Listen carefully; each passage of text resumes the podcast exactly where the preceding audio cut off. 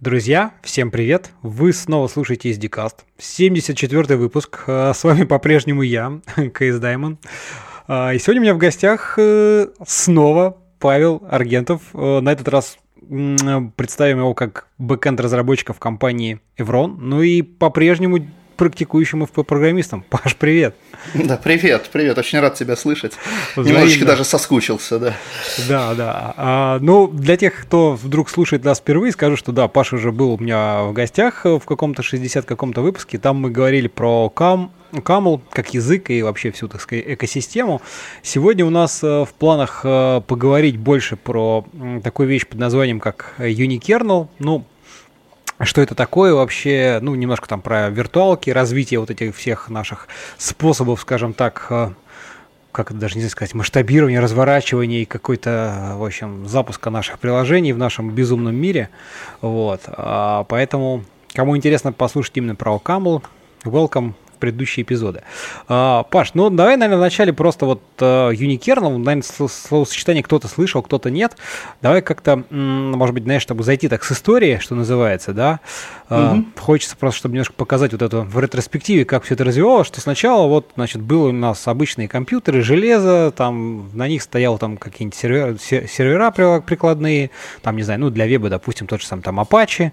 Вот он обслуживал там 1, 2, 3, там 10 сайтов, да, потихонечку потом все это начало как-то, значит, э, распухать, увеличиваться, так сказать, потребности в больших количестве там приложений одновременно работающих и как-то более правильно, рационально использовать ресурсы, чтобы они не простаивали. Появились всякие там гипервизоры со своими виртуалками, да, когда мы на одном железе запускаем там несколько, значит, э, виртуальных машин, Эм, вот это все тема. Ну и дальше, собственно, вот уже более, так сказать, ближе к нашему настоящему это все выросло в какие-то контейнеры приложений, а там докер э, и прочие, да, подходы. И вот э, Unikernel, он где-то где-то впереди, я так понимаю. Вот как-то давай ты так, может быть, поскольку ты немножко в этой теме лучше, соответственно, ориентируешься, расскажи, как, как ну, ты да, это немножко, видишь. Не, на, пару, на пару собственных э, экспериментов, наверное, я лучше в этом ориентируюсь. Э, в общем-то, не сильно э, продвинуто, но тем не менее вещь интересная, поэтому кое-что изучал, кое-что даже по собственными руками пробовал.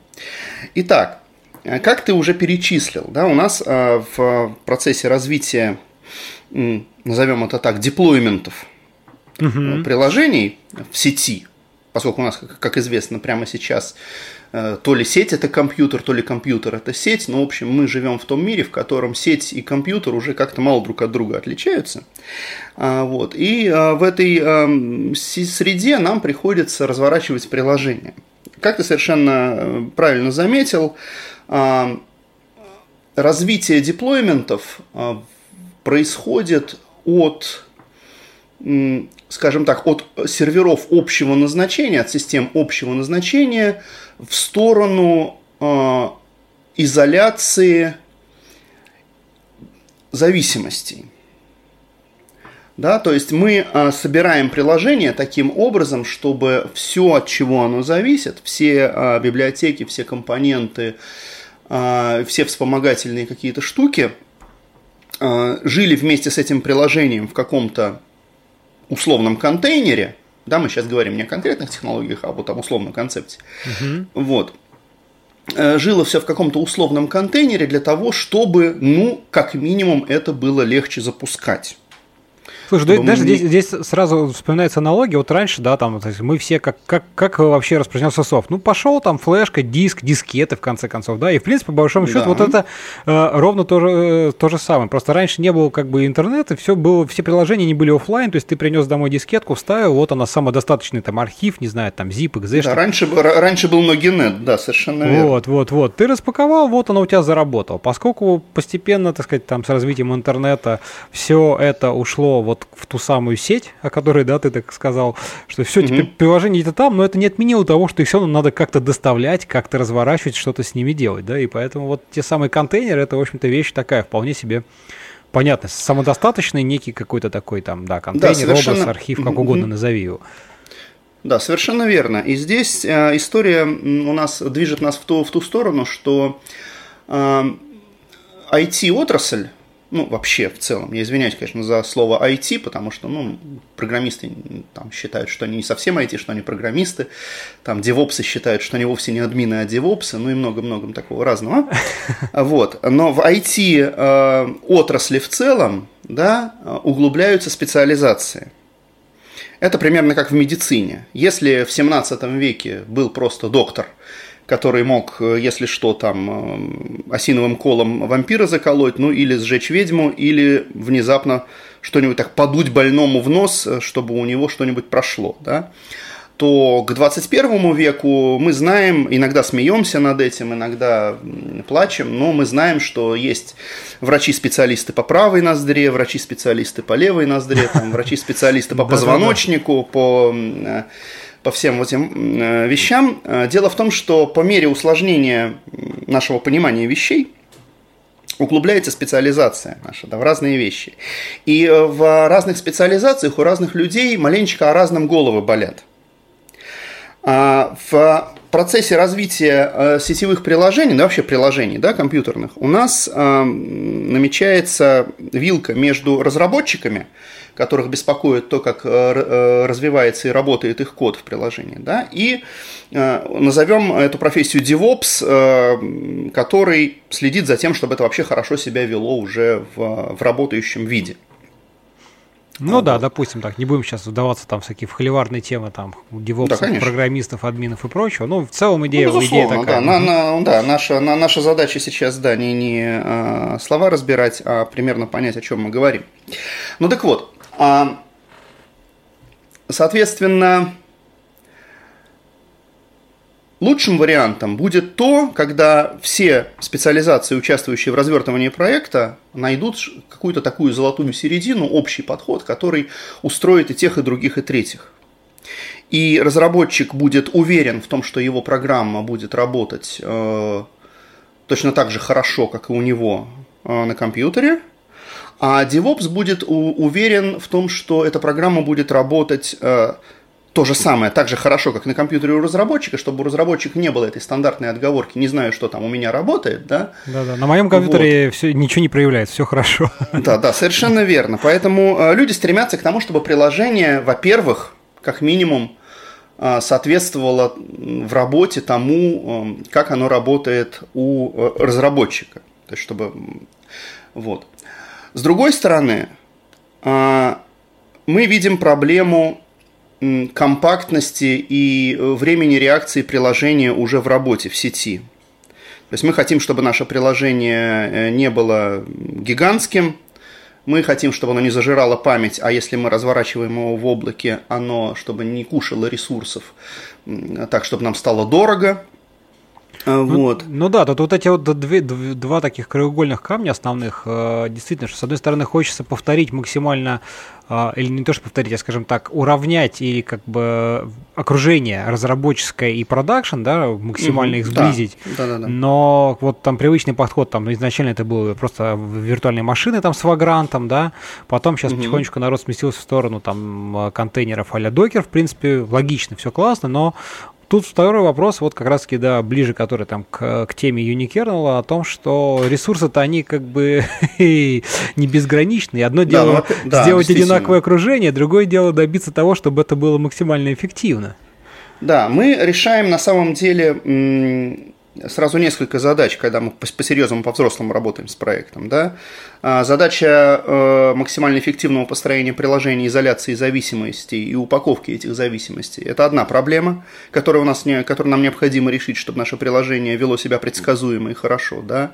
и чтобы мы были уверены, что оно запустится вообще и будет работать так, как нам надо в частности. Да? Вторая проблема – это сделать его компактным и оптимальным с точки зрения употребления ресурсов и, а, и, и чтобы оно было также еще и респонсивное, хорошо отвечающее на запросы, поскольку все приложения сейчас, они сетевые, да, и нам нужно, чтобы оно быстро и шустро работало. Ну да, конечно, вот. не блокирующее. И третье, всякое, да, всякое. совершенно верно. И третья, и третья а, задача, сказать, last but not least, это то, чтобы эта вся история была еще максимально безопасная а, при всех прочих равных вложенных в нее ресурсах.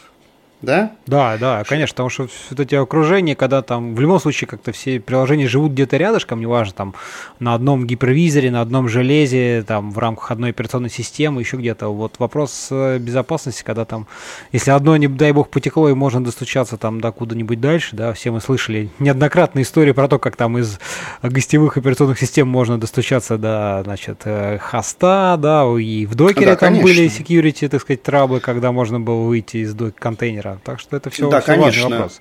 Да, конечно. А, и несмотря на то, что свежие открытые уязвимости, такие как Spectre Meltdown, как бы практически уравнивают всех нас, смер смертных, перед, перед, перед великим божеством взлома ядра, ну да. Вот. Несмотря на это, все-таки атаки, которые описаны в таких вот гипер-мега уязвимостях, они достаточно дороги и Э, вряд ли будут доступны в простых э, случаях.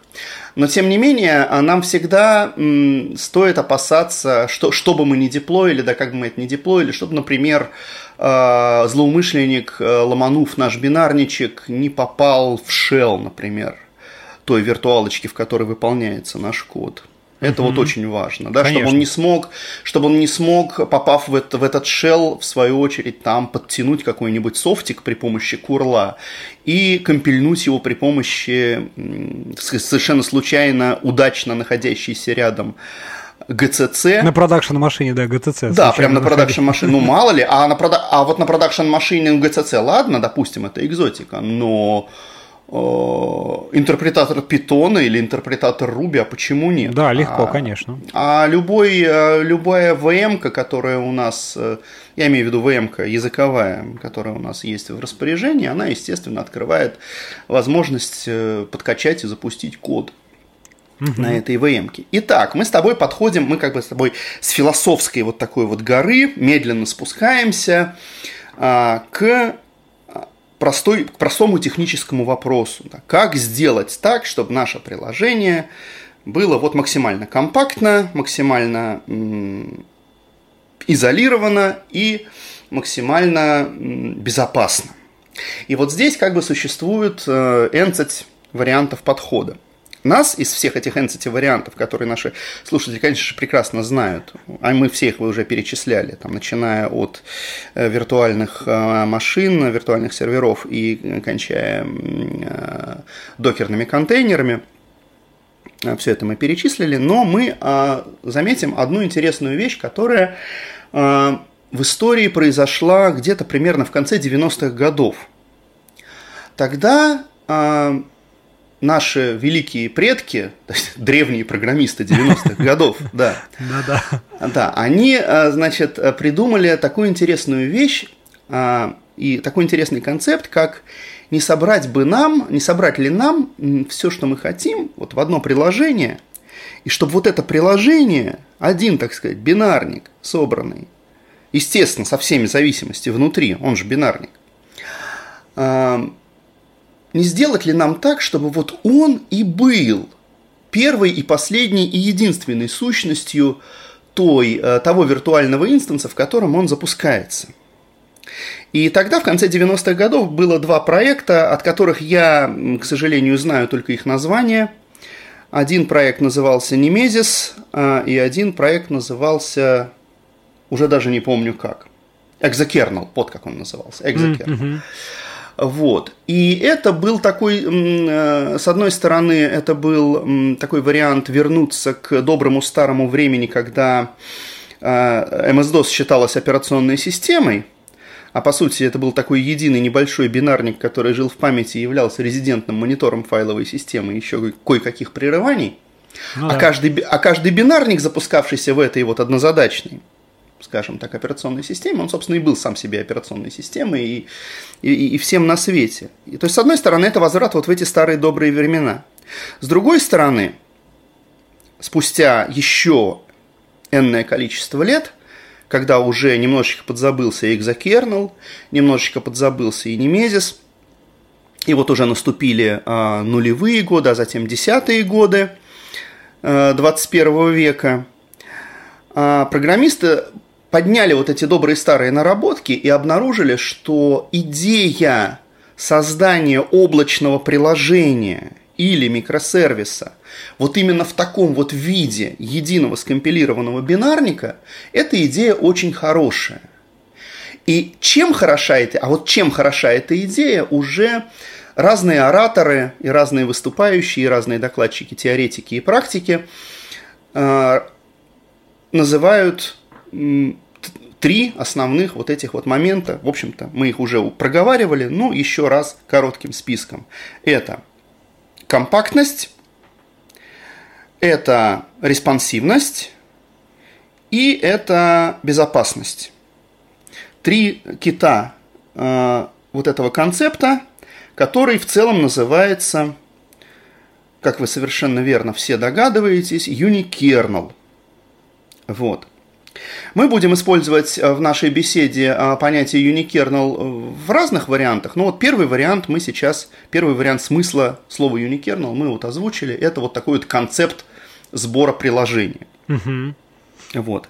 Забегая вперед, следующие, как бы, следующие концепты, которые связаны со словом unikernel, это библиотечная операционная система, попозже об этом, и это, собственно, бинарник, образованный вот э, всем этим э, выше, выше озвученным. Ну, давай тогда пойдем, да, потихонечку дальше. Вот, значит, концептуально вот, значит, идея э, мы такое осветили. А давай теперь поговорим немножко чуть поподробнее, как оно вообще, значит, угу. расскажи поподробнее, как оно устроено под капотом, какие здесь, так сказать, лежат идеи. А, значит, ну, во-первых, говоря про под капотом, мы обязательно должны упомянуть, что капотов – существует на данный момент несколько. Да, и да. есть такой, да, есть такой замечательный сайт, который мы рекомендуем всем нашим слушателям. Это unikernel.org.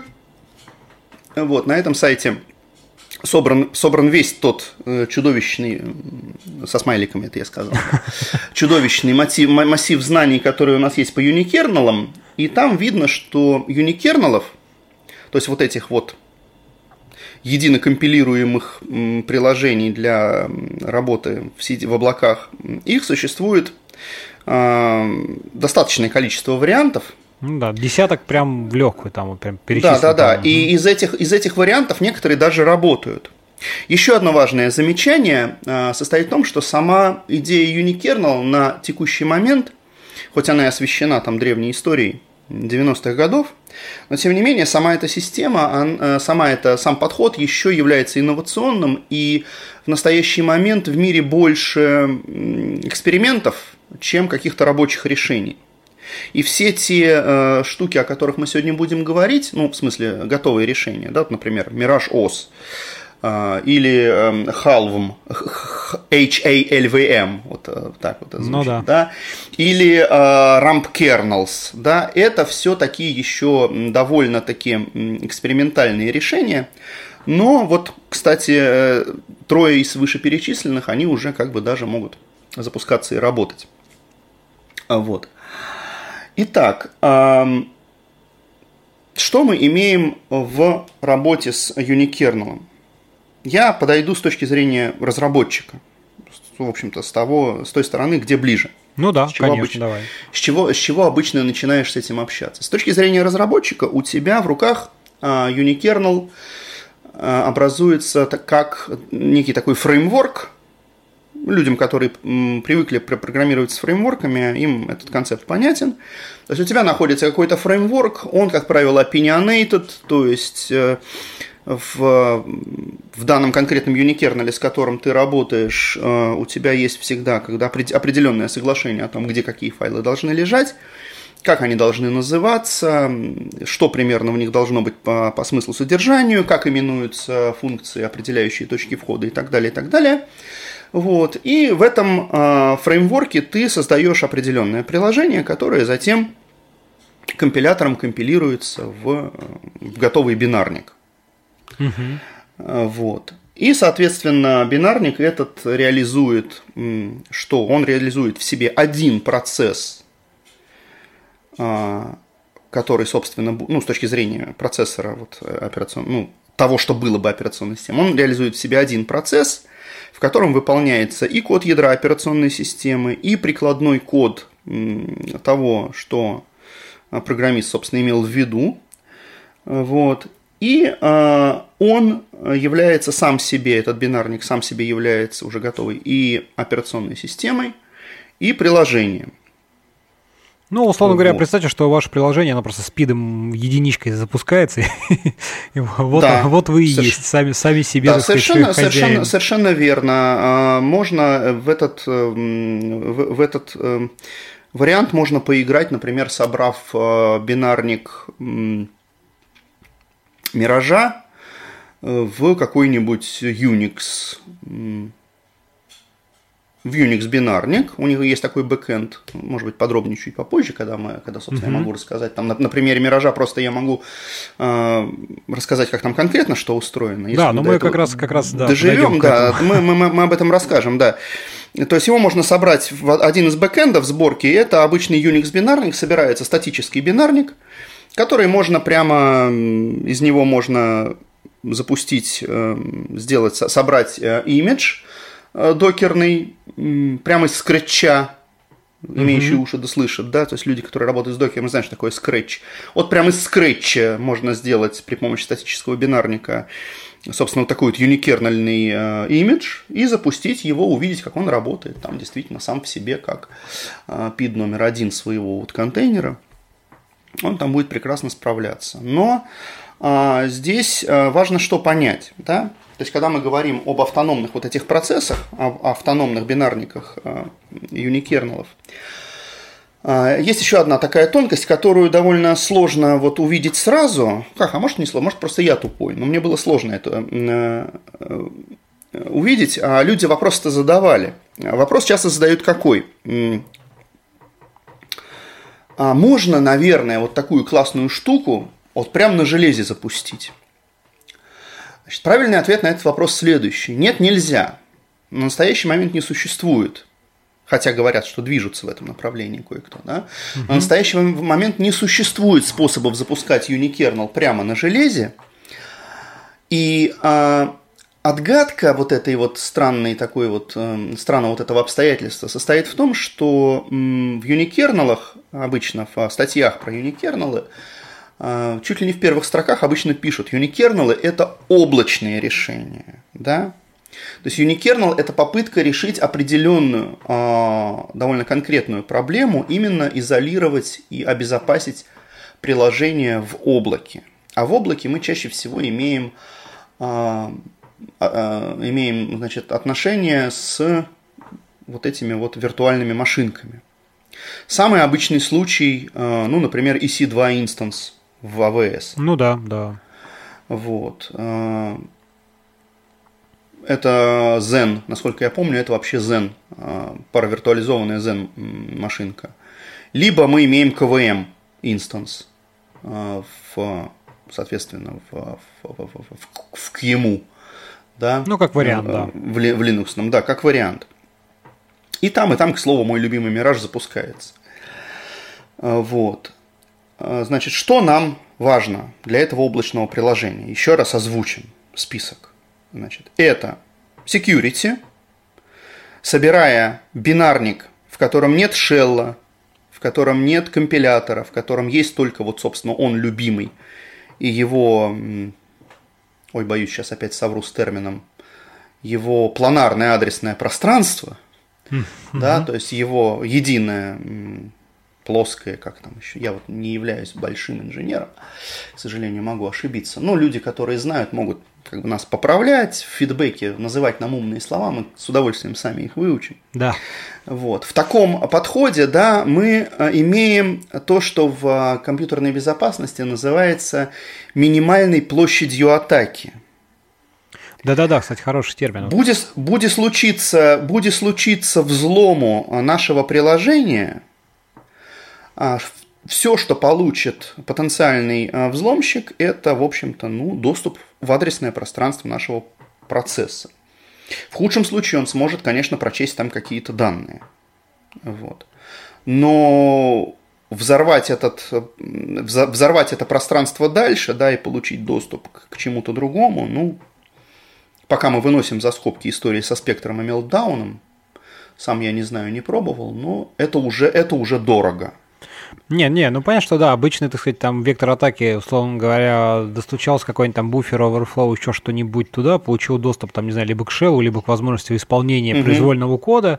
Да, то есть, и дальше уже там, значит, вышел, в конце концов, в, на уровень операционной системы, да, так сказать, э, которая угу. под твоим капотом Ну и лежит. там дальше начал ураганить, да. Да, дальше все, что хочешь. А тут как, как такового у тебя этого ничего нет. У тебя нет там ни файловой системы, у тебя есть только системный Совершенно вызов, тот доступный тебе в рамках вот этого фреймворка, да. который, в общем Тебя, да, при этом, при этом тебя очень плотно держит в золотой клеточке, собственно, твой пара или, или прямо виртуализатор, в котором ты находишься.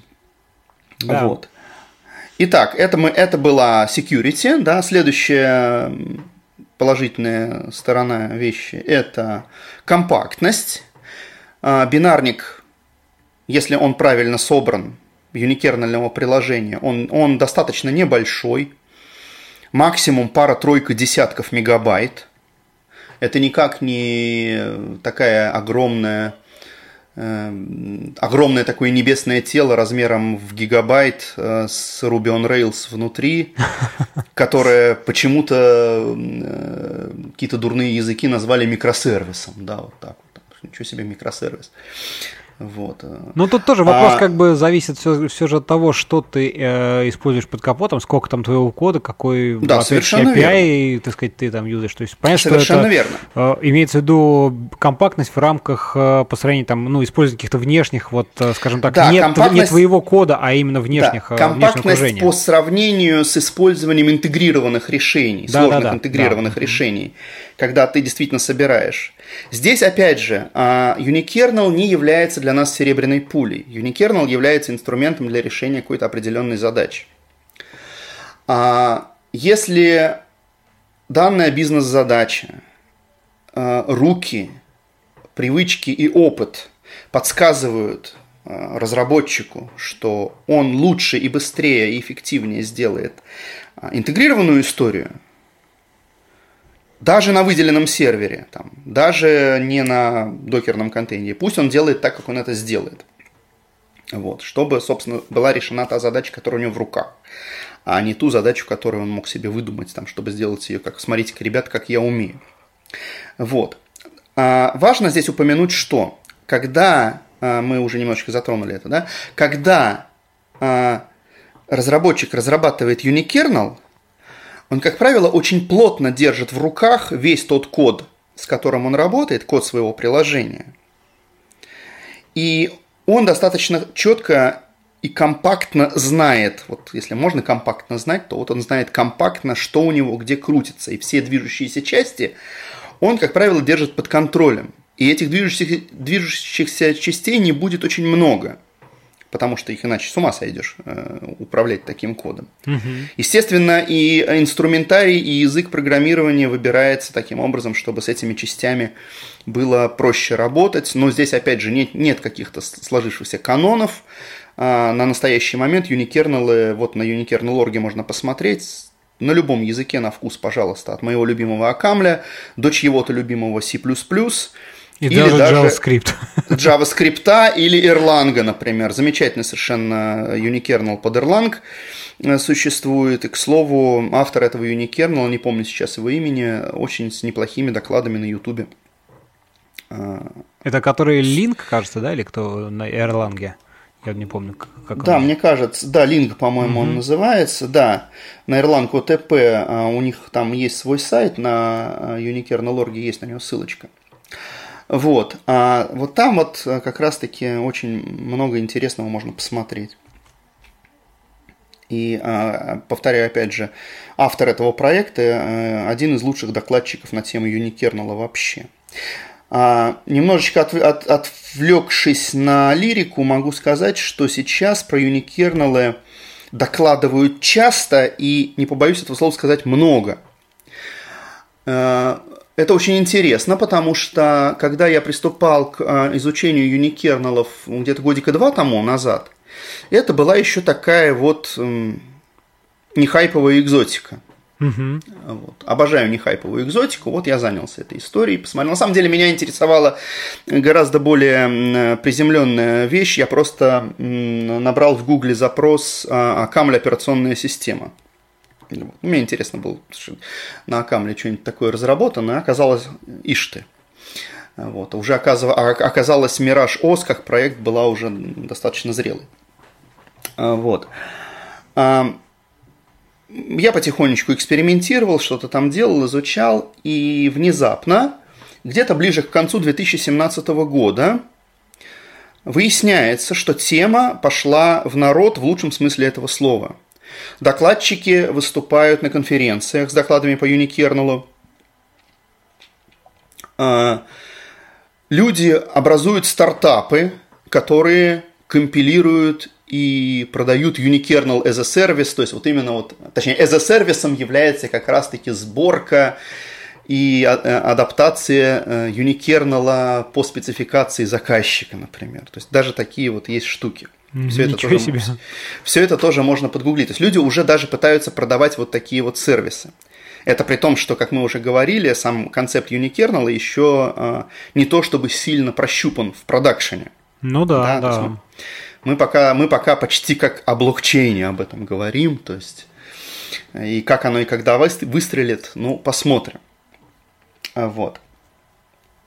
И, а, значит, мы сейчас мы вот э, возвращаемся снова к первоначальной конве разговора, да, поговорив об оптимальности кода. А, вспомним о том, что а, Unikernel, у Unikernel есть еще один, правильно собрано у Unikernel, правильно у Unikernel, есть еще один очень важный момент. Оно быстро отвечает на запросы. И не только быстро отвечает на запросы, а успевает запуститься, загрузиться, ответить на запрос и исчезнуть в течение нескольких миллисекунд. Собственно, требующихся для обработки ну, штатного HTTP запроса. И поэтому даже вот эм, пророки и евангелисты юникернельного мира э, используют пример того же сайта mirage.io, это сайт Mirage как такого вот у unikernel а, у которой каждый раз запускается заново где-то там глубоко в облаках AWS, запускается каждый раз заново для того, чтобы обслужить только один запрос э, и исчезнуть. Эдакий такой serverless своеобразный. Ага. Вот. Но это не совсем чистый serverless, потому что это не AWS Lambda, это не совсем как бы лямбда вот в чистом виде, в котором вот она, которые реализовали амазоновцы, или не совсем в том виде чистые функции, я имею в виду функции as a service, э, которые вот в OpenFAS да, существуют. Это все-таки такое более тяжеловесное существо. Unikernel все-таки несколько десятков мегабайт может весить, в то время как функция в лямбде может весить несколько килобайт. Ну, конечно, да. Вот. Но тем не менее, это вот это вот так вот работает. И действительно, Unikernel можно совершенно эфемерно э, держать и запускать каждый раз для обработки вот запроса оно исчезнет, никто его не увидит и так далее. А, нам здесь важно что с инженерной точки зрения, да, что Unikernel а, поощряет создание вот тех самых stateless а, сетевых приложений, которые нам не жалко, упали они или не упали, главное, чтобы они быстро выполнили свою, свою задачу.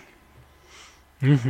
Ну да, но мы, я думаю, сейчас потом, как раз, когда поподробнее будем говорить там про Мирашос, поднимем всякие вопросы, там, связанные угу. с э, там, сетевой да, составляющей взаимодействия, там, с да, диском, конечно. потому что тут как бы много сразу таких вопросов может там Ну, конечно, э, всегда, всегда, когда мы берем с тобой что-то инновационное и, не побоюсь этого слова, хайповое, то есть э, нас, как инженеров, интересует то, а как же, собственно, а как же оно вот делает вот то и как оно делает вот это.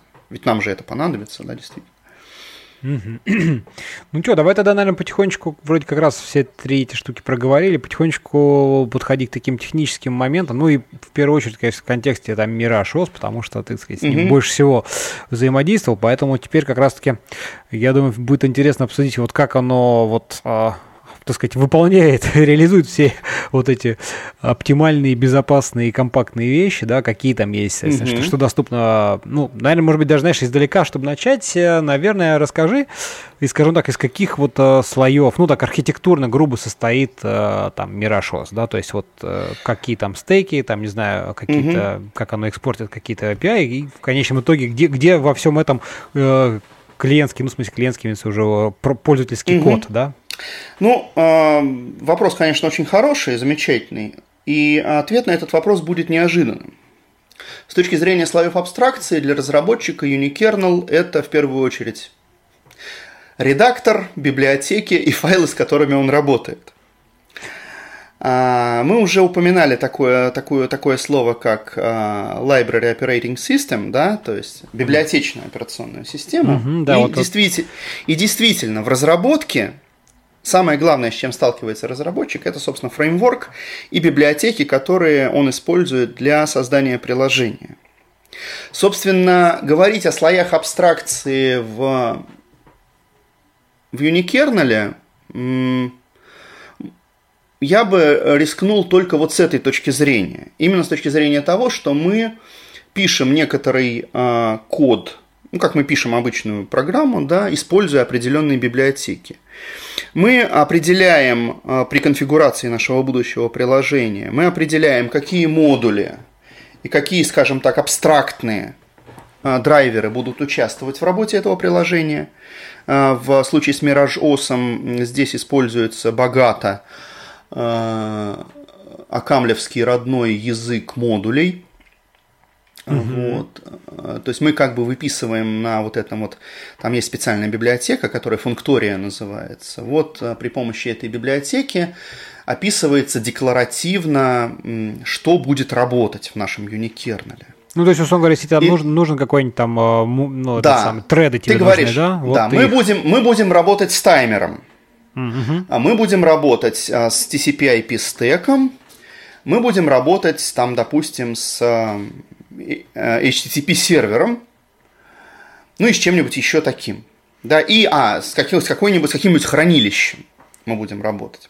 Угу. Вот. А далее а, ты пишешь код, который а, использует вызовы к вот этим вот абстрагированным до, до модулей библиотекам. А, вызовы там все задокументированы. Опять же, Акамль дает нам очень хороший инструментарий, а, чтобы, чтобы посмотреть, где там как что, что там где какого типа, что как, э, что, что возвращает и так далее, и так далее. Угу. Вот.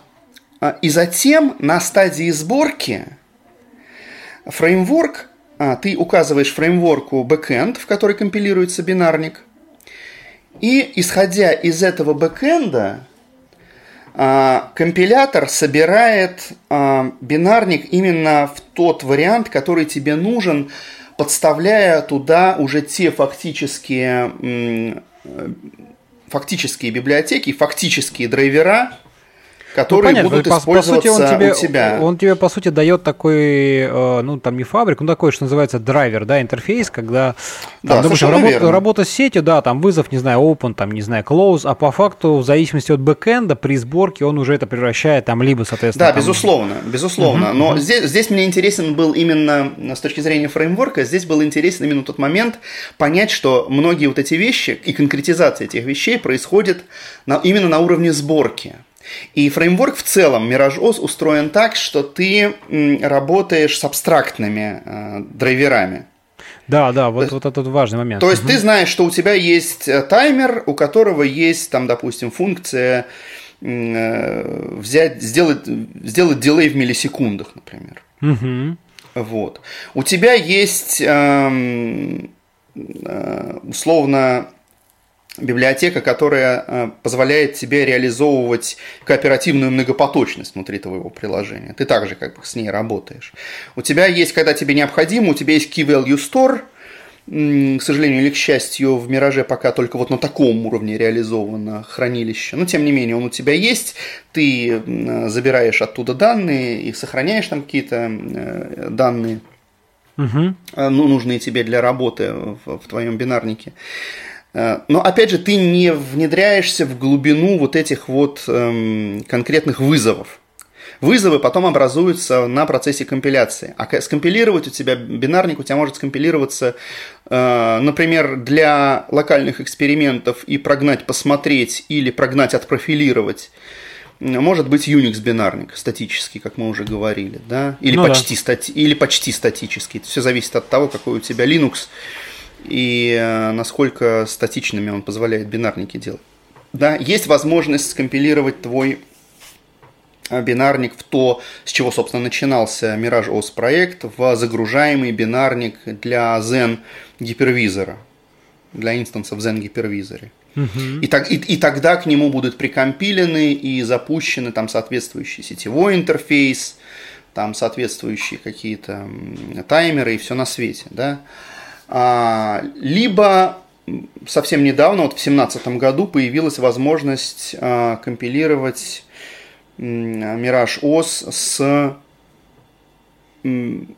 со специальным загрузчиком для КВМ виртуализатора. Вот. И такие штуки можно запускать на QEMU и KVM виртуальных машинках уже не в паравиртуализаторе, ну а в настоящем виртуализаторе, вот KVM, которого тоже сейчас везде пруд пруди, и он часто продается в облаках, и тоже там можно эти бинарники запускать. То есть у тебя на выходе получается, э, грубо говоря, изошник, который будет подниматься, раскручиваться и загружаться там с того ну, носителя да. угу. туда, где у тебя все это будет запускаться. В любом случае, ты можешь э, у себя на коленочке сделать Unix бинарник, по поэкспериментировать с ним, посмотреть, как он будет себя вести, а затем сделать э, уже рабочий бинарник и задеплоить его куда следует. Вот. Библиотечность, э, вот э, говоря об операционной системе, тут на самом деле, ну, вот, э, возвращаясь как бы к основам того, как устроены наши операционные системы и как мы там с ними живем, на самом деле вот работа с Unikernel, она позволяет как бы немножечко самообразовываться и и начинать понимать о том, как действительно в вычислительном мире работают, работают истории с операционными системами, что действительно ты имеешь некоторый набор функций, которые просто в определенный момент в твоем процессе выполняются с различным приоритетом, там, с различными данными, более или менее глубоко спрятанными там, от изначального уровня абстракции. И в этом смысле, как бы, в работе с Unikernel ты именно имеешь дело с вот этими вот библиотечными драйверами, с теми библиотеками, которые у тебя есть. И это очень сильно упрощает, как бы, подход, эм, потому что тебе не нужно действительно заморачиваться представлениями о том, какие же у тебя там слои абстракции где. Ну, собственно, нет там практически никаких слоев. То есть там абстракция это такое вот, собственно, облако тех вызовов, которым, с которым ты непосредственно работаешь. Ну, знаешь, что тут, кстати говоря, ты уже ну, неоднократно говорил, там, правильно приготовленные, да, так сказать, а, там, да. Unikernel, и вот а, здесь опять-таки хочется поднять, наверное, это немножко вопрос, что насколько вот программисту, ну, вот при том не богатстве, так сказать, там функций выборов, доступных в Library ROS, вот угу. как, как вообще это дает понимание, как оно работает, так сказать, вот ты уже тоже сказал, что э, чуть ближе и как бы становится яснее, как оно там взаимодействует. Вот немножко раскрою вот эту мысль, почему, почему это так, то есть чем это там отличается от того, что ты пишешь какой-нибудь там, не знаю, на любом там языке, неважно, там C, ну C, ладно уж, а, более да, низкого уровня, таком каком-нибудь там питоне том же самом, да, предположим, какой-то угу. код, который тоже там какой-нибудь делает, там, не знаю, сокет open, да, и угу. вот насколько а, это... Здесь ты тоже делаешь, там, не знаю, условно говоря, какой-то там в Library OS у тебя доступный метод, там, socket open, ага. что-то, но вот а, понимание того, что за этим стоит, а, да насколько знаешь, оно а отличается, и вот... А, ты знаешь, на самом деле особенно не отличается. Здесь как бы хорошая новость состоит в том, что м- тебе не нужно для того, чтобы работать с уникернелом, э, выучить что-то особенное. Да? Тебе нужно просто почитать доку по библиотекам. Вот. Плохая новость состоит в том, что, как и все э, хорошие, правильные инженерные решения, Unikernel позволяет тебе выстрелить в ногу. Тебе ничто не запрещает сделать код, который у тебя потечет и, и, и повесит, и повесит твой, э, твой инстанс.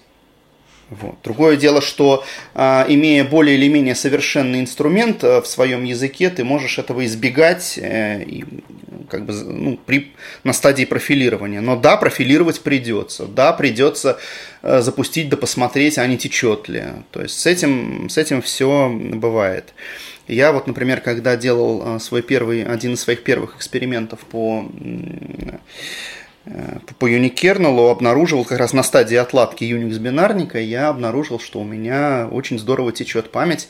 Оказалось, что я неправильно использовал вызовы вот к HTTP библиотеке. У меня мое, мое приложение, оно должно было как бы пингать по, по HTTP э, значит, удаленные, удаленные сервера. Угу. И у меня так получается, что у меня не, не дискардились, не выбрасывались вот эти буфера, где э, где, где лежали ответы на запросы. Угу. Вот. И, естественно, в какой-то момент, то есть код был написан некорректно, э, Garbage коллектор не обращал внимания на всю эту историю, и приложение текло. Если бы я его запустил там в изолированном инстансе, он бы у меня там взорвался через... Ну, не взорвался, он бы просто... В... Ну, сожрал бы, бы все в память, да? Да, сожрал бы всю память, да, и встал бы колом. Ага. Вот.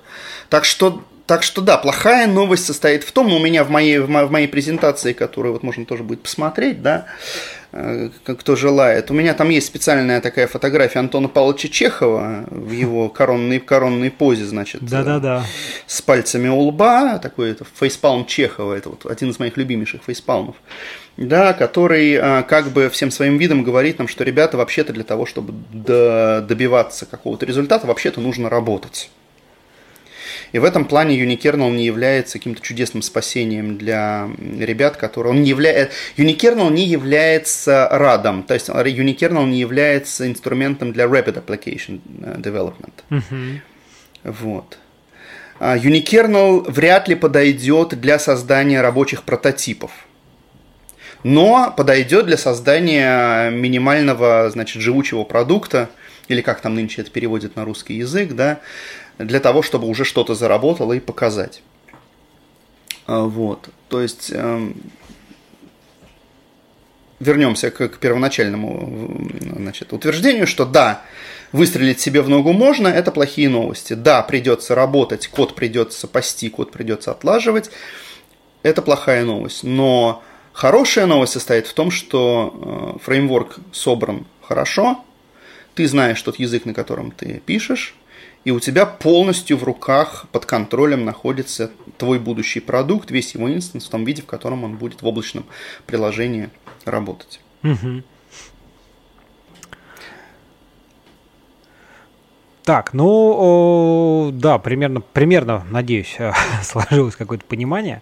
Угу. А, значит, что вот есть у нас, значит, некий там API, да. Вот, знаешь, интересно, а, рассказать, как, расскажи, какие есть, собственно, вот, а, ну, так сказать, ограничения, да, у клиентского кода, чтобы просто немножко лучше понимать да, вообще. Чтобы, чтобы хотелось, да, но не получилось. Да. Есть, такой, есть такой момент. А, на самом деле, а, я писал приложение однажды, а, которое должно было измерять температуру процессора. Я сделал программочку на Камле, э, которая, в которой был вкомпилен Prometheus вот этот вот Prometheus Reporter, угу. собственно, HTTP э, серверочек, который бы отдавал, собственно, произведенные измерения. И а, дальше, значит, эм, приложение должно было брать откуда-то код самого термометра, ну, в смысле, значение термометра. В случае с простым а, Linux-бинарником все очень просто. Приложение просто лезет и читает файлик в файловой системе SYS, ну, да. Там есть, там в специально отведенном для этого месте лежит э, банальный файлик, который как текст открывается на чтение, и там циферка. Вот. А сижу я такой и думаю, а давай-ка теперь я почешу, значит, свои, э, свои ручки и сделаю-ка я из этого, наверное, unikernel. Так. Вот. Unikernel сделался, то есть недолго мне, немного мне стоило, где-то всего два вечера мне стоило, чтобы взять простое приложение Акамлевское и перепилить его вот под эм, то, что мне нужно было, там под, под Unikernel. А, но вот с вопросом чтения файлика тут возникла загвоздка. Потому что, с одной стороны, я решил пожульничать, да, я решил, что это будет Unikernel какой-то, но не совсем Unikernel – И он, конечно, будет э, у меня жить, э, допустим, в, в контейнере в докерном. Вот, просто мне очень понравилось, как мне вообще очень понравилось, как э, в Mirage OS образует вот это вот, вот этот вот, вот этот бинарный, собственно, бинарный бинарник, угу. результирующий. Это как и то, как удобно все это дело собирать. И когда ты встречаешься с таким вот фреймворком, который рожает тебе такое превосходное а, приложение, у тебя всегда есть эм, такая вот, такое искушение, а не забить ли мне вообще на все, что я знаю, и начать ли мне теперь просто вот приложение, просто лупить вот на этой штуке. А, в принципе, потому что, ну что, оно позволяет делать, что могу сделать спокойно. Так вот, выяснилось, что э, сделать чтение файла банальным обычным способом там, открыть его и почитать, а, прямо изнутри миража, это задача нетривиальная. Почему? Потому что все существующие библиотеки внутримиражные – не предусматривают работы с файловой системой. Вот-вот-вот, да, вот это уже, да. Потому что, потому что, положа руку на сердце, а, в том виде, в котором у тебя unikernel существует и запускается, у него как бы и нет файловой системы, у ну него да, диск. Да, да. Максимум, что у него может быть, это может RAM-диск какой-нибудь да? Угу. Но м, разработчики Mirage OS, они пошли по какой схеме? Они не стали м, реализовывать... Дело в том, что Mirage OS, надо, надо понимать, да, это вот Акамль, э, вот это library, operating system, который весь реализован на чистом камле целиком. То есть там нету такой опции, чтобы подсобрать что-нибудь сишного ага. и подлинковать. Нет такой опции, да? То есть у нас все должно быть родное, все должно быть свое. FFI внутри э, unikernel, ну, в данном случае не работает. Так. Вот. И, а, естественно, там в какой-то момент был, стоял вопрос о том, что, ну вот, что же нам делать с хранилищем, а не сделать ли нам а не сделать ли нам файловую систему. Решили файловую систему не делать, потому что, ну, это очень длинный закат солнца вручную. А решили сделать, обойтись то, что называется минимальной полезной абстракцией.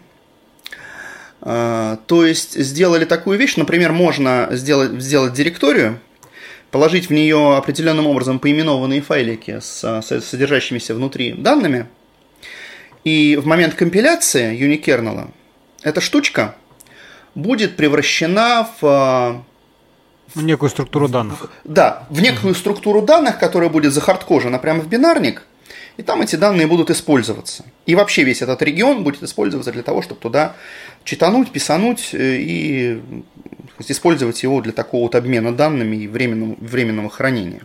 Опять же, когда мы с тобой работаем, в, когда мы с тобой мыслим в понятиях вот этого живущего в данный момент в памяти бинарника, да, мы мыслим теми объектами, которые там и теми значениями, да, которые в нем существуют в настоящий момент в памяти. И нас особенно не заботит то, где они, где они лежат на диске. Ну, конечно, но вот, конечно, да. Но, key, но простенький key value store, вот для того, чтобы там, параметры конфигурации или какие-то там данные для обработки чего-нибудь, можно вот в таком вот виде хранить. И мне, а, для того, чтобы мне дальше реализовать свой бешеный замысел, чтобы у меня и unikernel был, и в то же время файлы читал, пришлось, в общем-то, объехать это все дело на, ну, на обычные библиотеки. То есть я просто взял, использовал обычный модуль для чтения файлов, и это уже было невкусно, потому что ну, уже как бы и не unikernel вовсе. Так я, так я понял одну простую вещь. Когда ты работаешь с unikernel, ты должен понимать, что ты делаешь, то, то, то есть ты делаешь э, для того, чтобы решать на нем именно unikernelную задачу. То есть именно сформировать изолированное сетевое приложение, stateless, которая будет что-то там тебе делать. Если тебе не нужно делать изолированное, компактное, быстрое стейтлес приложение сетевое, э, не заморачивайся. Хотя, конечно, для самообразования и э, сказать, на накачивание программистского мускула, пожалуйста, не запрещено, можно делать все, что угодно. Не, ну это понятно, да. Но тут важно, вот. что, опять-таки, важное умозаключение, что каждой задачи свои средства, инструменты. Да. Надо да, про это не забывать никогда. Да, безусловно, да, безусловно. Поэтому unikernel лучше всего подходят для э, процессов, которые берут данные из сети и отдают данные в сеть. Да? То есть все вот эти, например, пинговалки, Э, опросники какие-то. Ну, по большому счету, самая такая ближайшая аналогия это все те же самые вот это лямбда и прочие, что называется, state, да. state, так, serverless, stateless, не знаю уж как там. Ну, да, совершенно верно. Сказать. Совершенно верно. Ну, видишь ли, в чем дело? Тут а, современный уровень технологий, современный как бы, уровень подходов уже приучил людей мыслить а, stateless приложениями, и уже э, как бы сейчас воспринимается какой-то вот persistent storage воспринимается как скорее роскошь, которая необходима в редких случаях и там вот сервер баз данных, например, чтобы иметь там или еще что-нибудь такое, вот когда нам state действительно нужен. А так мы знаем, что да, данные лежат в базе данных, если что, за ними туда можно сбегать по сети и не хранить все у себя, типа не нужно. К слову сказать, а, для передачи, для инфективной передачи и хранения данных именно по сети, а, создатели Mirage OS все-таки сделали довольно интересный инструмент. Он называется Ирмин и представляет из себя реализованный на Камле а, такой протокол, очень похожий на гид. Mm-hmm. А, протоколы, соответствующие хранилища. В этой, в этой системе возможно существование сервера, и, возможно, существование вот этих вот клиентов, которые вкомпиливаются внутрь unikernel бинарников, которые могут, э, когда нужно, обратиться к центральному хранилищу и дальше делать то же самое, что делает гид. Отчекаутить какую- какую-то веточку, там, поработать с ней и, например, зачекинить ее обратно угу. закоммитить ее, да, как бы. Ну да, запушить, есть, ага. Да, да. То есть выполнить пул, выполнить пуш, вот это вот все. Единственное, что там нельзя сделать, там ребейсить нельзя. Вот. Но вот это именно интересное свойство, то, что там можно пулить, пушить, э, гонять данные и ребейсить нельзя.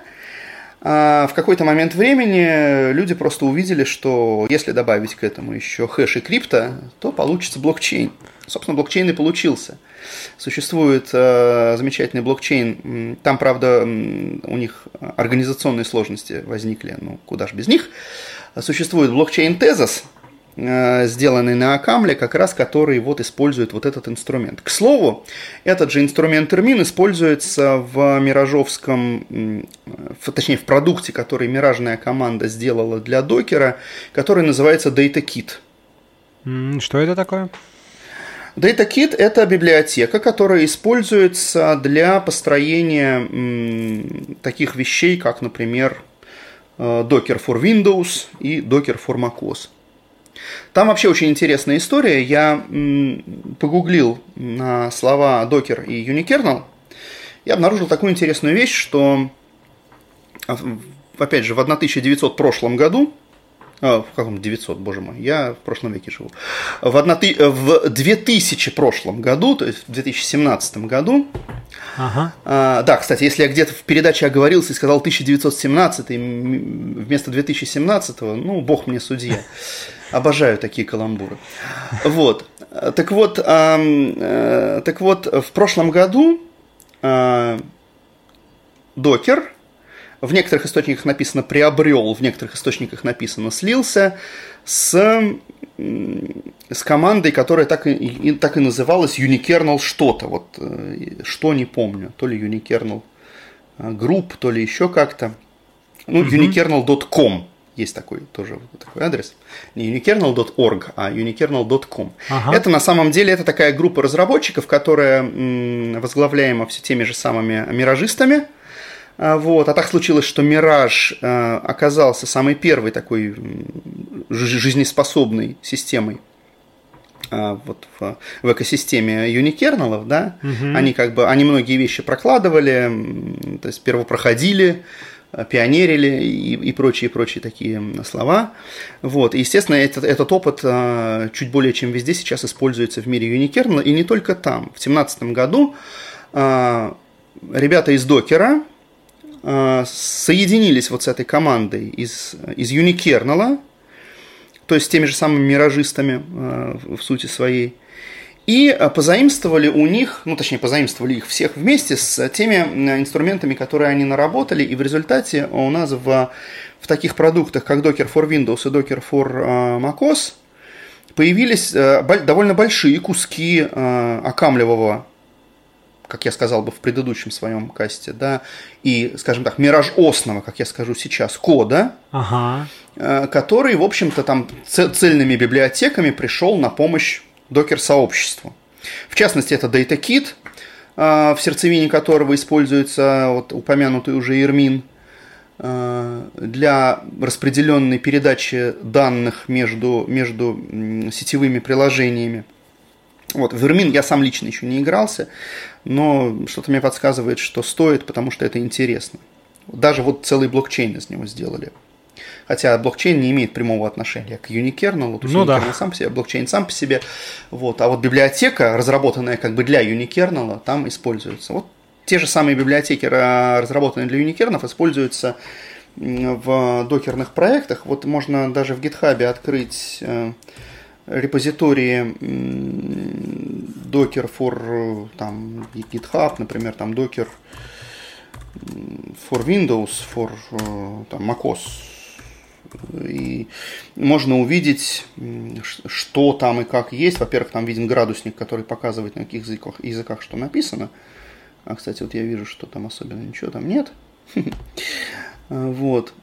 Ну, тем не менее, все это можно поковыряться, посмотреть. А, на сайте самого докера, который сейчас вроде как уже моби и всего такого, да, ну, конечно, мы имеем, все, всем понятно, какой проект мы имеем в виду, потому что с самим докером в течение 2017 года тоже произошли какие-то интересные трансформации. Ну да, да. Вот, они то ли разваливались, то ли не разваливались, то ли наоборот сваливались, то ли наоборот пересобирались. В общем, э, там э, существует теперь вот этот вот open source проект Mobi, в котором как раз-таки можно все это посмотреть. К слову, на страницах репозитория этого проекта как раз-таки перечислены, сейчас, чтобы не затягивать а, а, веревку цейтнота на нашей шее, мы не будем как бы туда сейчас лазить, но скажу так, что на, в гид-репозиториях, связанных с Моби и, с, и, на, и на их сайтах, на, на их сайтиках, да, можно обнаружить вот эти вот э, функциональные кусочки, которые реализованы на Акамле, которые вот взяты из э, Миража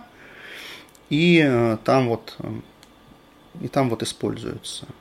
Понятно. Давай немножко. Там, насколько я помню, Network Kit, вот этот Data Kit, по-моему, еще Hyper Kit, но я не помню, сколько там в Hyper Kit конкретно акамлевого кода. Там, по-моему, C больше и Go.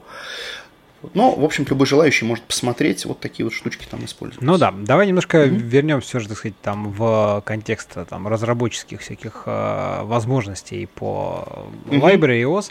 А, вот правильно же я понимаю, смотри, ты, в принципе, ну, никто не мешает тебе в твоем клиентском коде, помимо того API, который тебе доступен в Library ROS, используют любые, в принципе, библиотеки, ну, не, за, да. при условии, что они не работают вот э, с, с там, сетью, с, там, с диском, ну, с IO, скажем так, в привычном вот таком обычном подходе, да? Да, да совершенно, да, совершенно верно. То есть, когда, э, когда я работаю, например, с Миражом, у меня на руках э, весь тот камлет инструментарий, который у меня есть, и я могу, соответственно, все, что мне необходимо не для связи с внешним миром, но для работы внутри приложения, совершенно честно и невозбранно использовать. Угу. Потому, потому что и это касается, естественно, не только, там, не только Миража и Камля, это касается и прочих других Unikernel проектов, скажем так. Unikernel проектов, да. Что у тебя есть, чем ты привык, пожалуйста, работай. Вот. Понятно. Именно с учетом, как бы с учетом, с учетом того, что вот э, как специфики приложений. Угу.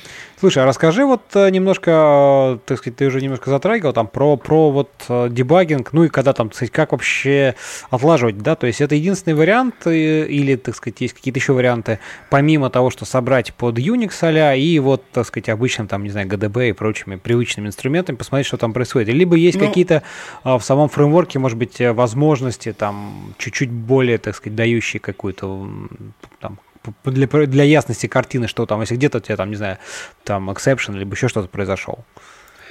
Значит, ну, exception, э, фишка в том, что тут э, exception – это вопрос того, как все устроено в языке. Ну да, да, да. да. Потому что там в том же камле я могу этот exception э, кинуть и поймать его тут же. Да, вот. конечно. И в, В некоторых добрых старых э, камлевых алгоритмах exception просто используется как, как long jump для того, чтобы выпрыгнуть из какой-то сильно вложенной конструкции. Там, например, ты делаешь какой-нибудь итеративный поиск по какому-нибудь дереву, и вдруг ты там нашел, проще всего тебе просто ну, да, exception, поймать его снаружи, да, и, и вернуть результат. Ну, я, я скорее просто, в принципе, про отладку, ну, потому что понятно, что, так сказать, э, люди несовершенны, да, ты там допустил там ошибку в своей там бизнес-логике, и вот думаешь, ну, вот там подаю на вход, там, не знаю, 5 и 10, и должен получить 42, а получаю 37. Вот, вот как ты же, как оттрейсить, ну, как вот это тут... все? Э, ну вот э, как. Боюсь, что у меня не сильно достаточно опыта, чтобы сделать именно прям развернутый экспертный ответ – вот. Но того опыта, что у меня есть, достаточно, чтобы сказать, что все зависит от инструмента, от того языкового инструмента, который у тебя есть. Вот. А, то, что можно гонять бинарник в пробном варианте и профайлить его, и, соответственно, скомпилить его там с соответствующими стабами для профайлера там, и всего такого – а, в общем, все зависит от, от того инструментария, который, в принципе, вообще в языке у тебя есть. И, естественно, какие-то куски ты будешь делать, какие-то куски ты, возможно, когда ты сделаешь там драгоценную репу со своим проектом, у тебя там, конечно же, будет директорика для юнит-тестов, угу. где ты будешь что- что-то там испытывать. Но это, в общем-то, не является какими-то специфическими юникернельными штуками. Возможно ли а, к работающему юникернелу подключиться к какой-нибудь а, форточке и посмотреть, как оно там внутри прямо сейчас? Вот с этим конкретно я не работал.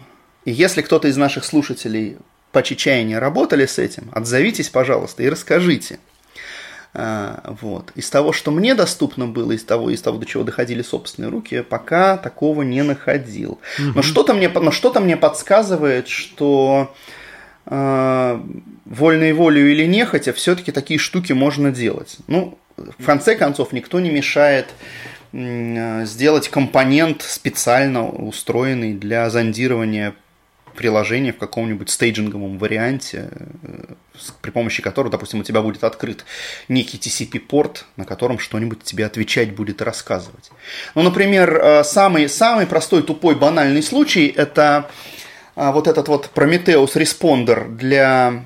Это, вру, не Responder, а путаю маленечко слова, но тем не менее, Prometheus Exporter, угу. который можно вкомпиливать в, в окамливые программы, а, он тадам существует как в, в GitHub существует как Mirage слэш Prometheus. Вот, то есть это тоже внутри миражовая такая разработка. Видимо, ребята изначально для юникернелов это делали. А использовать, кстати, к слову, такие вещи можно использовать не только в миражовых, э, в миражовом коде, а еще и где угодно. И вообще очень много библиотек, которые изначально писались для Миража, потом вот их можно использовать в программах просто так, естественно. Ну, понятно, да. Вот, да-да-да. То есть э, этот же самый э, Prometheus Exporter, он э, содержит в себе некоторую пачку конвенциональных переменных для, ну, точнее, вот этих вот ключиков, угу. лейбачков, как, как угодно их назови, в общем, вот этих точек съема, в которых, например, передается текущая статистика garbage коллектора, например. Он же, он же аллокатор угу. под, под систему аллокации памяти. Ты можешь, например, э, дернув э, response от эм, этого HTTP сервера встроенного, получить не только нужные тебе метрики, но и метрики garbage collector а и аллокатора, например, сразу посмотреть, что там как растет. А если хочешь, можешь а, собрать, это несложно, там собираются какие-то свои, дело в том, что в Caml е внутри довольно неплохой инструмент, для того, чтобы собственные делать э, вот эти вот собственные метрики виртуальной машины, вот. И можно посмотреть, что там, как у тебя лоцируется, и, и не бежит ли где-то что-то. Ну, вот. Знаешь, вот ты, вот, э, мне кажется, очень такую интересную вещь сказал, вот, да, там, что в Вакамле есть свои собственные ну, какие-то инструменты, и э, хочется задать такой вопрос, вот насколько, ну, такой философский, да, наверное, больше все же, угу. э, чем технический, но тем не менее, вот насколько язык и его какие-то, ну, концепции языка, парадигмы, да, подходы, а, вот если говорить в контексте, там, сказать, unikernel вот такой идеи вот Пом- разработки. Помогают, помогают или не мешают Помогают или не мешают, да, потому что, вот смотри, уже там, да, ты уже вот как бы сейчас последнее mm-hmm. упоминал, что вот, а, значит, в, ну, например, в Prometheus там встроенные метрики, вот в, в Ocaml хороший там механизм сбора внутренних метрик. Я тут сразу, так сказать, там где-то вспоминаю про то, что э, в той же самом там Node.js, да, добавили, ну, веет, имеется в виду, тоже возможность прям mm-hmm. в рантайме получать очень много всего о текущем состоянии там твоего выполняемого кода, да, mm-hmm. и вот э, интересно, как, что, что, как ты здесь вообще думаешь, такой вот вопрос философский. А, я думаю, что здесь достаточно мало философии и достаточно много практики. Ага. А, что имеет язык, то, собственно, у тебя и есть. Опыт показывает, что разрабатывая какой-то менее, а еще хуже, если более сложный проект, тебе некогда будет особенно писать собственные инструментовки, если уж совсем, э, конечно, судьба не прижмет. Ну, а, судьба, как правило, а судьба, как правило, не прижимает. А, к слову, вот э, о философском подходе, да, если ты пишешь приложение, которому жить несколько миллисекунд, ты не будешь особо заморачиваться на утечку. Ну да, логично. А, более, более другой случай, если ты пишешь приложение, которое должно будет жить сколько-то там много, а в случае с unikernel ами как раз-таки это тоже вполне себе возможный вариант. Этим они отличаются, собственно, от, э, от э, serverless функций. Uh-huh. То есть возможно сделать unikernel, который сколько там месяцев или лет будет у тебя где-то там жить, воспаряя в империях, там в эфемерных. А, вот. А, соответственно, ты а, связан или наоборот развязан тем инструментом в языке, который у тебя есть. Где-то он лучше, где-то он хуже, но, собственно, как, как повезло, так вот и будет. И тут, наверное, тут, наверное, я даже не могу выделить каких-то особых вот идеологических направляющих. Вот, например, если молодой человек услышит слово unikernel и побежал смотреть, а, что же это такое, и думает, а какой же мне теперь язык еще выучить для того, чтобы вот у меня там unikernel прям вот работал и, и пузырился. А, ну, здесь существует старая добрая админская еще там 70-х, по-моему, годов поговорка, когда молодой человек спрашивал а, где-то там в каком-то списке рассылки, а какой Unix мне поставить? И человеку отвечают умные люди. Человек, поставь себе тот Unix, который есть у твоего гуру. Ну, чтобы, да, если, да. Что, что, чтобы, если что, он мог прибежать и, и подтереть твой носик. А, вот, потому что, э, естественно, ты э, находишь тот инструмент, который э, появляется и доступен тебе в первую очередь там, через гугление твоего гугла, во-вторых, когда ты понимаешь, что есть еще какие-то инструменты, ты, естественно, выбираешь, а, что тебе больше подходит по тем языкам, которые тебе доступны, которые тебе приятны. Ну, бывают случаи языковой идиосинкразии, то есть есть люди, которые вот, э, ну, любят, вот люди настолько любят э, фигурные скобки и точки с запятыми, что даже ML-синтаксис Акамля им вот вызывает у них неприятие, и они придумывают язык ReasonML, который, в общем это тот же, абсолютно тот же самый Акамль, просто вот, просто в нем есть фигурные скобки и точки с запятой. Ну, ребят, ну теперь все, теперь заживем. То есть тут, эм, тут, пожалуйста, как бы. Э, опять же, следует помнить, что Unikernel не является чем-то эзотерически особым, и э, вот что умеешь, что ты в нем реализуешь. И ничему особенно новому тебя он не научит, кроме, кроме просто э, бережного и аккуратного подхода к компактности и безопасности своего кода, с чего мы, собственно, и начинали разговор. Ну да, да. Слушай, как ты думаешь, вообще вот э, что в ближайшее время так вот, э, куда вообще Unikern? То есть как бы, ну вот потому что ты там изучал, потому что сам ты так активно следишь все же там за тем же Мирошосом, да, э, и как бы, то есть люди потихонечку все-таки эти проекты движутся в сторону какого-то, так сказать, там продакшена, да, но вот ты уже упоминал, там кто-то даже пытается их там какие-то as a да, Да, здесь, здесь, здесь интересная такая штука, знаешь, смотри, э, то есть год назад я э, ну, чуть больше года назад, в мае, я впервые упомянул Unikernel а, на докладе на тусовке, а, на, собственно, FP-шной тусовке в Питере.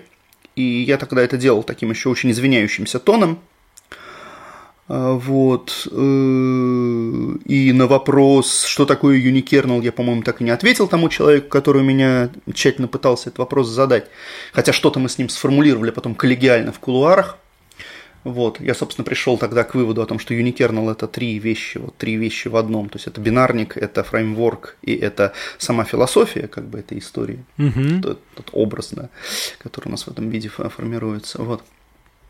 И тогда же мы обдумывали, что, может быть, может быть, эту штуку можно запускать на Raspberry Pi вместо прошивки. Потом я подумал, прикинул, поизучал. Нет, пожалуй, не пойдет она как Raspberry Pi на прошивку. Но вот если на Raspberry Pi запустить Zen, а у кого-то, говорят, даже получалось, то вот там, конечно, может быть, в каком-то домене этого Zen, значит, запустится и, и unikernel. Да. Но это, опять же, такой, получается, гибрид ежа с ужом. Ну да, не совсем, да. не совсем аппаратное решение. Вот. Таким образом, весь, э, вся первая половина 2017 года э, прошла в моей жизни под флагом такого извиняющей, такой извиняющейся интонации в рассказе Юни Кернелах. В принципе, недалеко я ушел от этой интонации, когда выступал с докладом по Юникернулу уже по конкретно по своему вот разбору полетов своего экспериментального случая. Я там делал что-то чуть посложнее, чем Hello World, но в виде юникернела, и это вот есть э, на Ютубе. Да, конечно, ссылочки э, приложим. На FP, да, да, да, да, на FP-конфовом, э, на FP-конфовом моем докладе я все равно достаточно извиняющимся тоном как бы об этом рассказывал. Естественно, каждый раз, когда я говорю о юникернелах, там сказав, что это вот это, это и это и это, я, естественно, как человек воспитанный, я обязан говорить, что, ребята, все-таки это все еще экспериментальная штука, и в проде как не особенно видно – и тут внезапно э, звонит мне мой, э, это не звонит, ну как звонит, мы уже привыкли к этому слову звонит, э, по, значит, э, по слаку мне со мной выходит на связь мой коллега, который только что вернулся с хайлоуда, угу или, или не вернулся с хайлоуда, или что-то там прочитал. В общем, он мне внезапно показывает эм, э, материал с, э, с хайлоуда, с, с какого-то из хайлоудов, из какой-то хайлоудных конференций. Э, и там внезапно яркий, интересный доклад э, человека по юникерналам, который говорит, что это юникернел, ребята, это вообще наше все будущее, и куда мы без него денемся. И вот начинает, в конечном итоге, вот он продает свой вот этот вот э, проект – который делает как бы э, Unikernel on, on Demand. Там, по-моему, у них даже такое слово есть в, в описании этого сервиса. Unikernel, Unikernel on Demand. То есть ты ему говоришь, что тебе надо, эта штука печет тебе Unikernel и деплоит его в нужную тебе точку. Ага, шикарно. Цифр, цифрового пространства, да. Вот. То есть мы внезапно видим, что сообщество-то оживляется по этому поводу.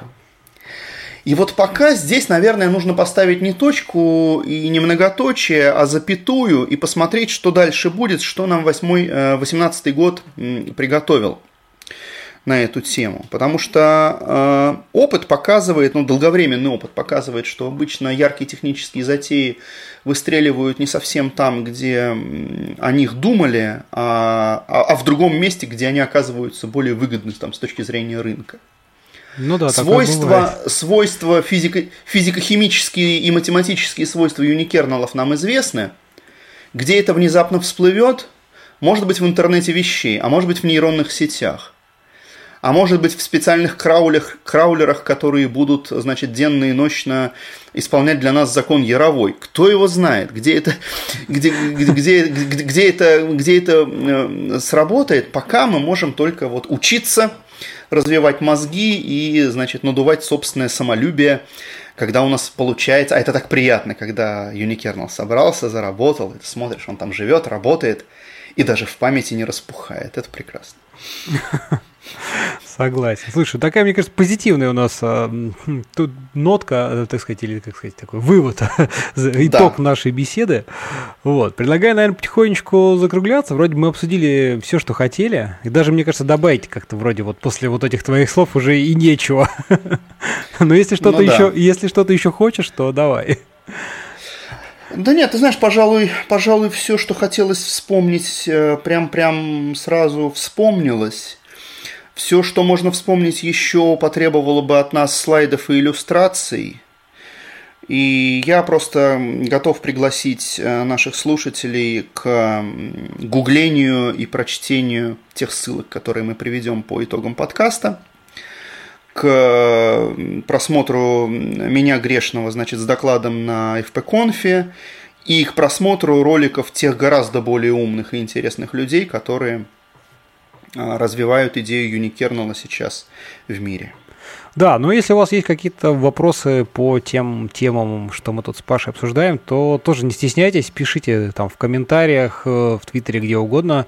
Мы тоже на них с радостью ответим. Да, конечно, и не только вопросы, но и уточнения, а также э, критику и, в общем, всякий, всякий конструктив, который, безусловно, всем очень, э, всем очень пригодится, потому что, ну, мы-то поговорили и разошлись, ЧСВ почесали, и все у нас хорошо – а технологии предстоит развиваться, и чем больше люди вопреки или благодаря нашим разговорам об этом узнают, тем лучше.